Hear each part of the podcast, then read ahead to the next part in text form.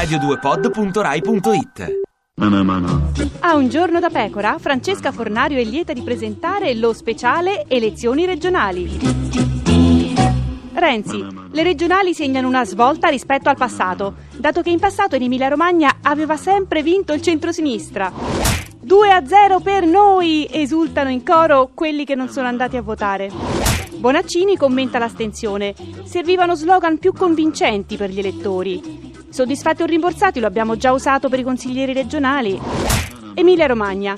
Nel 1995 aveva votato l'89% degli aventi diritto, nel 2000 l'80%, nel 2005 il 77%, nel 2010 il 68%, nel 2014 solo il 37%. Se se la gioca bene, nel 2020 vince Alfano con il 2%. In Emilia il PD ha più che dimezzato i voti rispetto alle europee di maggio. Bonaccini, ce l'abbiamo messa tutta, ma non sapevamo dove trovarli altri 80 euro. In Calabria ha sparito Grillo. Casaleggio, sono pronto a pagare un riscatto.